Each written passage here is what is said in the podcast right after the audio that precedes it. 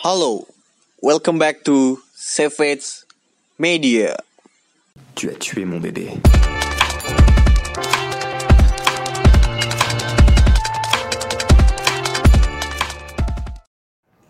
Ya, balik lagi sama gue Fikri di Savage Football Podcast. Pada episode kali kali ini gue bersama dengan Kevin.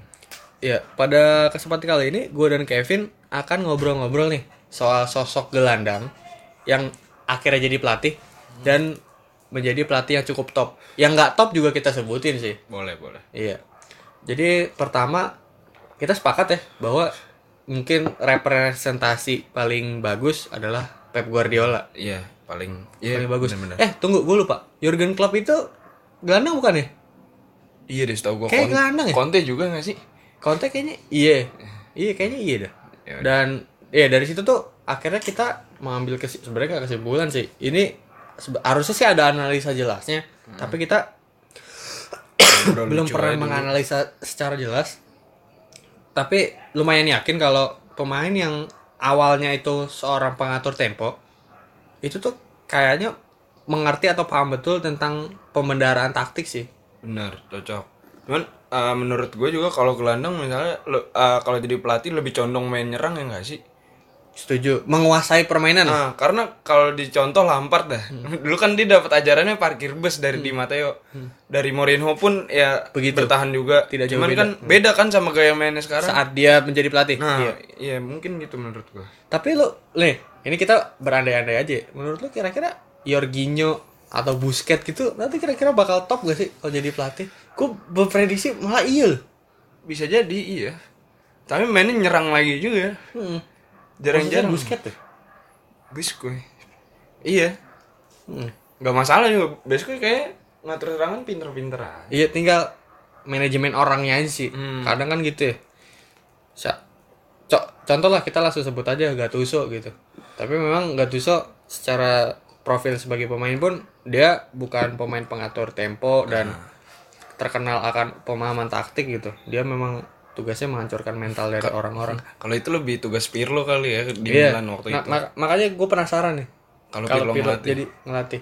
Dan buat kalian ya eh yang ini gua nanti upload ya mudah-mudahan PO-nya belum habis ya. Kalian bisa mesen Hmm. apa merchandise Pirlo. mungkin yang ya, mungkin yang kloter kedua ya. Iya, kuarter kedua Ya, bisa. bisa. Harganya miring kok 100.000 ribu. iya, jangan lupa beli. Tinggal PC aja. ya. Balik lagi. Lanjut. Eh, ke gelandang. Menurut lu selain dia punya pengalaman mengatur taktik, ada hal lain gak Pin yang bikin dia bisa apa memahami pertan jalannya pertandingan gitu? Apalagi ya? Eh, pemahaman taktik nggak ada lagi sih ya. Apalagi? Menurut gua dia tuh gini, seorang midfielder apalagi sekarang ya. Menurut gua itu tuh banyak yang berjiwa leadership. Hmm, iya, benar. Makanya gue yakin dalam satu atau dua dekade ke depan kita bakal lihat nih pemain-pemain sekarang yang bermain bakal jadi pelatih sih. Hmm. Ya meskipun ba- bagus enggaknya kan relatif ya. Tapi gue yakin pemain-pemain modelan kayak Henderson pasti jadi pelatih. Gue nggak tahu hasilnya gimana. gue nggak tahu hasilnya gimana. Jangan tanya gue. gue nggak tahu hasilnya gimana. Tapi contoh paling nyata Safi. Dia juara di, Di. Qatar, di Eh, Qatar, di iya. Qatar. Ya walaupun meskipun di Qatar ya. Tapi menurut gue ya udah lah, udah polanya udah kebentuk lah. Tapi emang kira-kira yang mau jadi pelatih emang keseringan gelandang gak sih? Daripada pemain lain? Ah, daripada striker. Striker. agak lucu juga ini soal Ongri. Ongri kan? Kenapa Ongri itu bagus menjadi asisten pelatih tidak sebagai pelatih utama? Iya. itu tuh. Mungkin dia ngangkat mentalnya doang sih bagus kayak yang di Belgia ya kan? Heeh. Kalau lihat makanya Belgia bisa 2-0 j- jadi eh, dua berapa lawan Jepang jadi 2-3. Gue setuju sama Apis soal dia ngomong eh, apa namanya si Thierry Ongri itu kenapa Lukaku itu tampil prime ketika di Belgia tidak dengan MU itu tuh karena asisten pelatihnya Thierry Ongri sama-sama penyerang. Mungkin dia dikasih tahu oh ya cara jadi penyerang tuh gini loh. Iya. Lu harus gini gini gini. Gini gitu kan. Tapi yang gue bingung adalah mungkin Thierry Henry tidak punya manajemen manusiawi yang bagus ya menurut gua. Secara keseluruhan. Iya, Mungkin kalau satu sektor dia bisa. Iya cocok dan mungkin uh, asisten atau jajaran-jajaran lainnya emang nggak ada yang khusus gelandang segala macam dan menurut gua Ongri emang butuh yang jajaran kayak gitu. Hmm. Nah, ini menarik. Kan ada mantan gelandang bar, mantan mantan gelandang yang baru jadi pelatih. Arteta. Arteta. Iya. Menurut lu Arteta ini sebenarnya dia eh bakal apa namanya? Karakter dia tuh bakal kayak gimana sih menurut lu nih? Menurut gua, menurut gua pasti secara gaya main dia pengen kayak Guardiola banget nih. Pengennya. Nah, karena ya Wenger maaf maaf kata cuman kayak udah usang aja. Betul. Ya emang nguasain bola juga cuman kayak taktiknya kurang kenceng aja nggak sih. Tapi eh, karena gaya pemainnya biasanya nih udah pemain Arsenal ya didikan Wenger dulu juga berarti kan. Jadi kayak gue rasa gaya mainnya bakal jadi kayak Wenger tapi mentalnya Arteta punya mental Guardiola.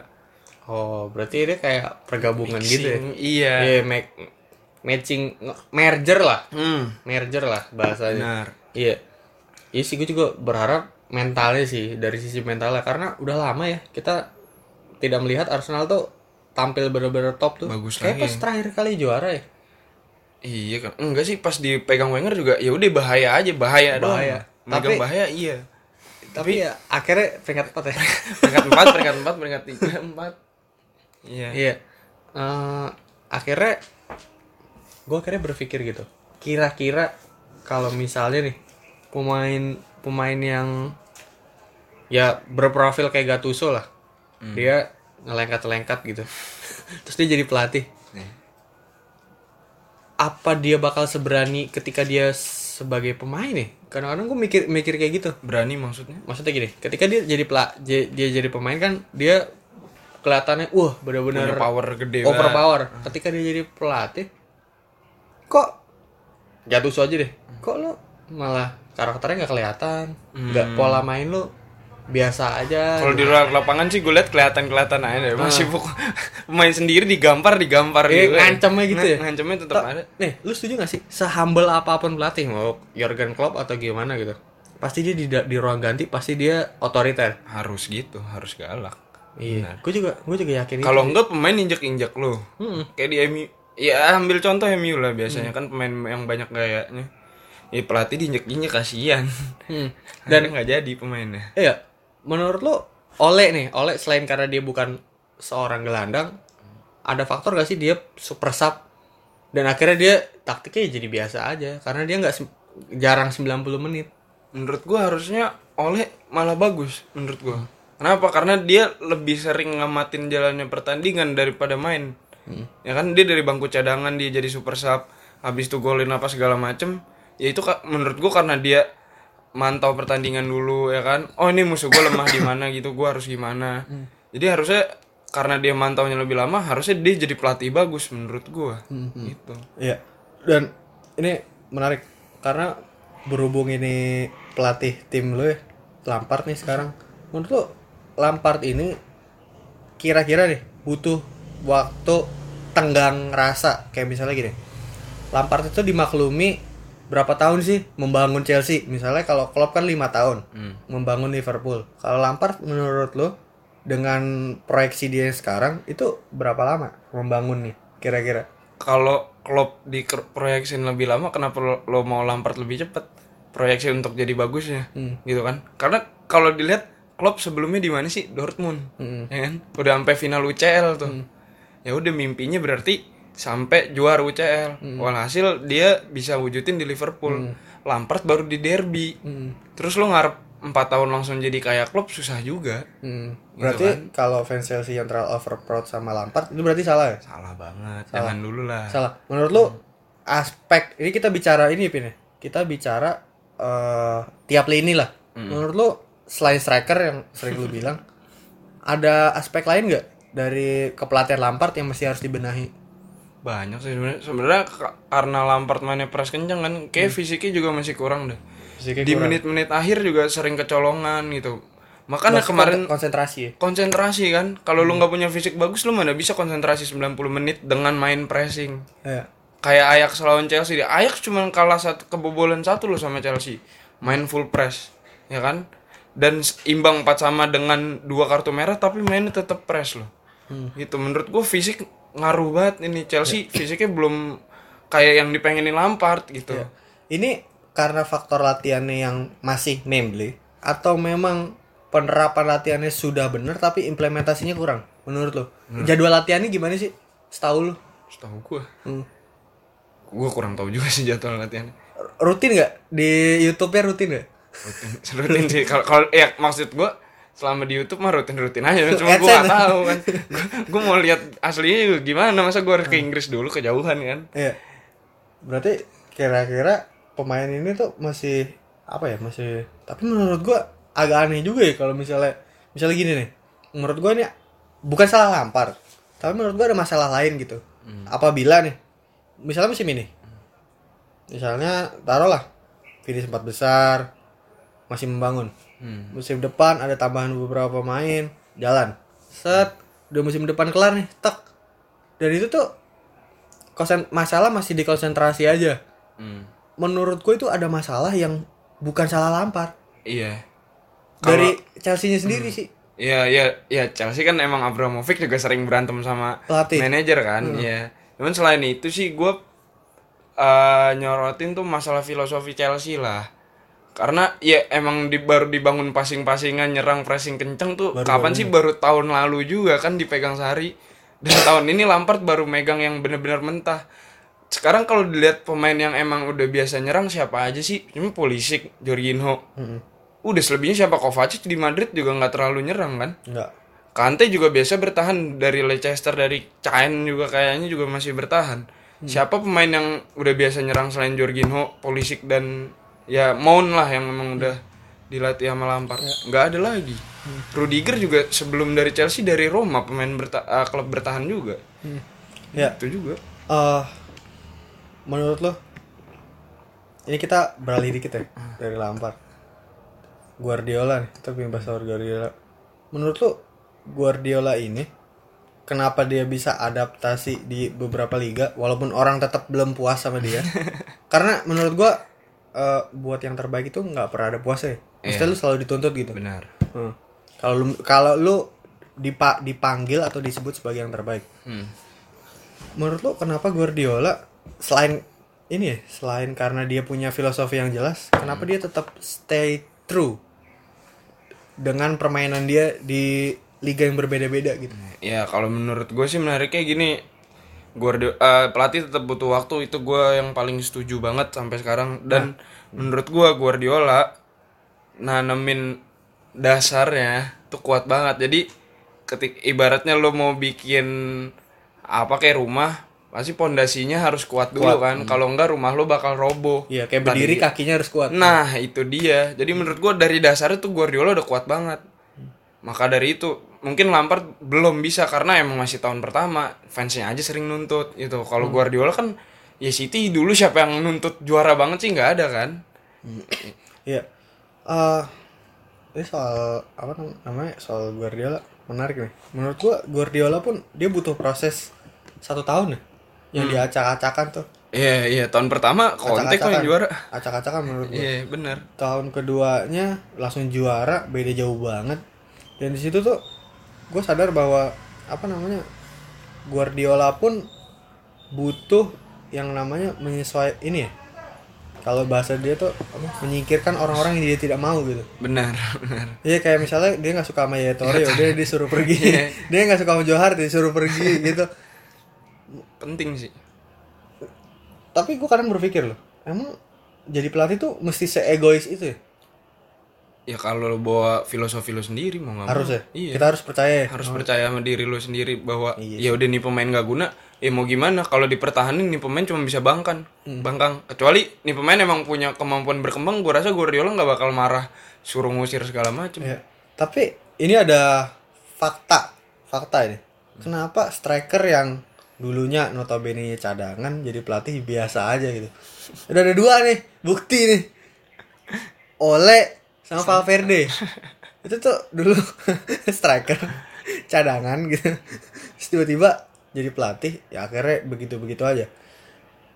gue akhirnya berpikir kalau anjing berarti nantinya gitu ya dua dua dekade ke depan gitu mungkin dari sekarang gue bakal merhatiin sih eh, kira-kira gelandang mana yang mainnya tuh apa namanya punya dia, dia sendiri main ya dia sendiri main tuh punya gaya main yang benar-benar khas gitu Hmm, Maksudnya contoh kayak Jorginho atau Busquets gitu. Gue yakin sih ketika dia punya ilmu manajemen people yang bagus, dia bakal jadi pelatih yang bagus sih. Karena Iya. pemahaman taktiknya udah bagus.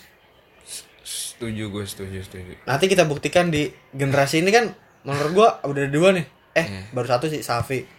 Pirlo kan katanya juga pengen jadi pelatih. Kalau misalnya generasi itu bisa mewujudkan, oh sama Alonso. iya Alonso Iya.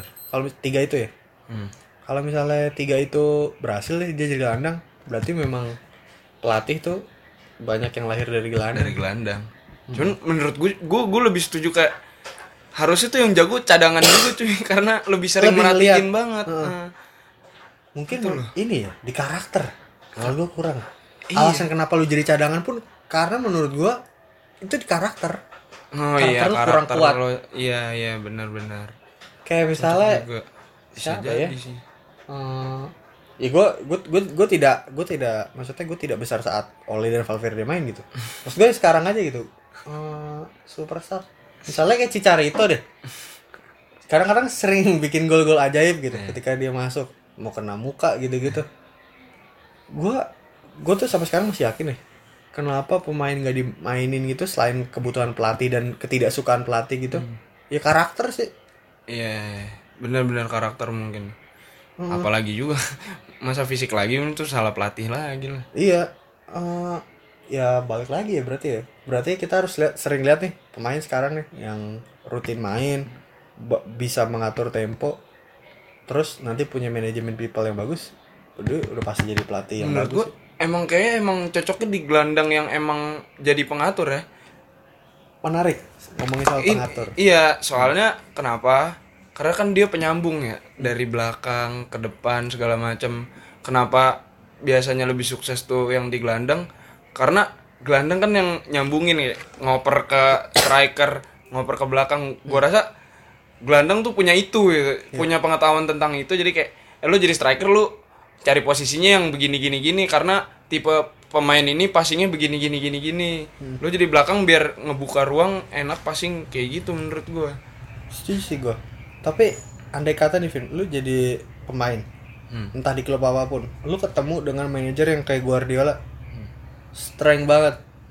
Posesif banget, parah, gitu. parah. lu bakal kayak gimana gitu? Lu bakal ngikutin dia atau lu mencoba eh boleh gak? Gue kompromi sama lu.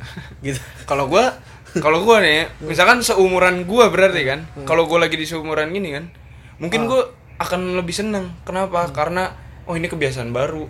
Dan gua diperhatiin banget. Ini pelatih emang cinta banget sama gua. Bener-bener diperhatiin apa segala macem. Toh buat berkembang gua nanti Iya. itu cuman kayak kalau udah tua mager-mageran gak sih? Iya gue setuju sih. Itu sih menurut gua. Gue setuju sih. Makanya apa namanya stigma kalau apa namanya Guardiola sering menyingkirkan pelatih tuh eh pemain tua tuh ya karena itu sih iya mungkin ya kalau udah tua mager-mageran kurang bagus. Dan ini ego egonya tinggi banget sih menurut gua. Iya. Eto'o itu contoh paling nyata sih. Maksudnya lo ya memang itu ada ada salah Guardiola juga menurut gua. Tapi ketika lo berani melawan pelatih lu sendiri lu udah menjadi orang yang aneh sih menurut benar gua. benar David Neres kan yang ngatain si siapa? Ngatain Ten Hag botak kan. Iya, iya.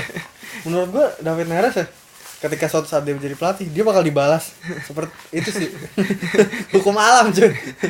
pelatih udah nggak bisa diapa-apain lah. Maksud gua lu harus hormat banget nggak bisa lu lawan. Karena ya lu sejago apa sih? Lu nggak lebih tua dari dia.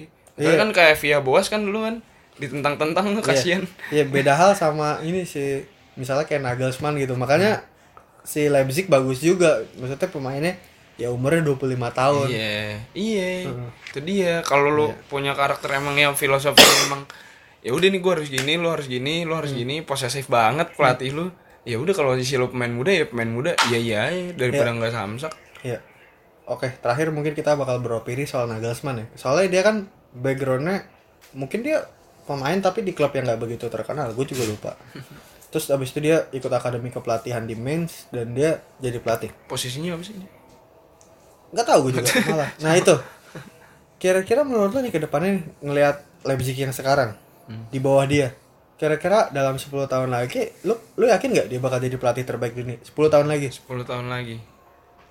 Kalau tetap di Leipzig apa gimana? Ya udah oh entah kar- iya, iya. entahlah. entah dia di mana gitu Gini sih menurut gua ya tergantung juga yang tertarik sama dia gimana nih. Cuman kalau maksud gua dia bertahan di Leipzig pun nggak apa-apa. Tapi pemain dia hilang-hilangan nggak. iya. Cuman gua rasa Nagelsmann bukan pelatih bodoh. iya. Filosofi dia nyerang dan dia ya kayak Guardiola juga dia butuh pemain yang emang gue pengen nyerang banget nih. Nggak pengen bertahan doang gitu. Menurut gua bisa jadi. Naik Nagelsmann jadi pelatih terbaik menurut top bisa bisa banget. Sekarangnya udah lumayan top. Iya. lu ngarep apalagi kita bakal ngeliat dia di UCL nih ke depannya dia seperti apa. Menurut gua seandainya dia bisa membuat keajaiban dan masuk semifinal kita harus angkat topi sih sama dia. Angkat di topi umur segitu sih. parah parah. Seumuran Messi iya. Ketemu Ronaldo Salim. Bener. Iya. mungkin itu aja obrolan dari kita. Berarti kita sepakat kalau pemain yang berposisi sebagai pengatur serangan. ritme permainan dan serangan itu berpotensi menjadi pelatih yang lebih baik ketimbang posisi lain. iya Oke. Gue Fikri cabut. Gue Kevin Tu as tué mon bébé.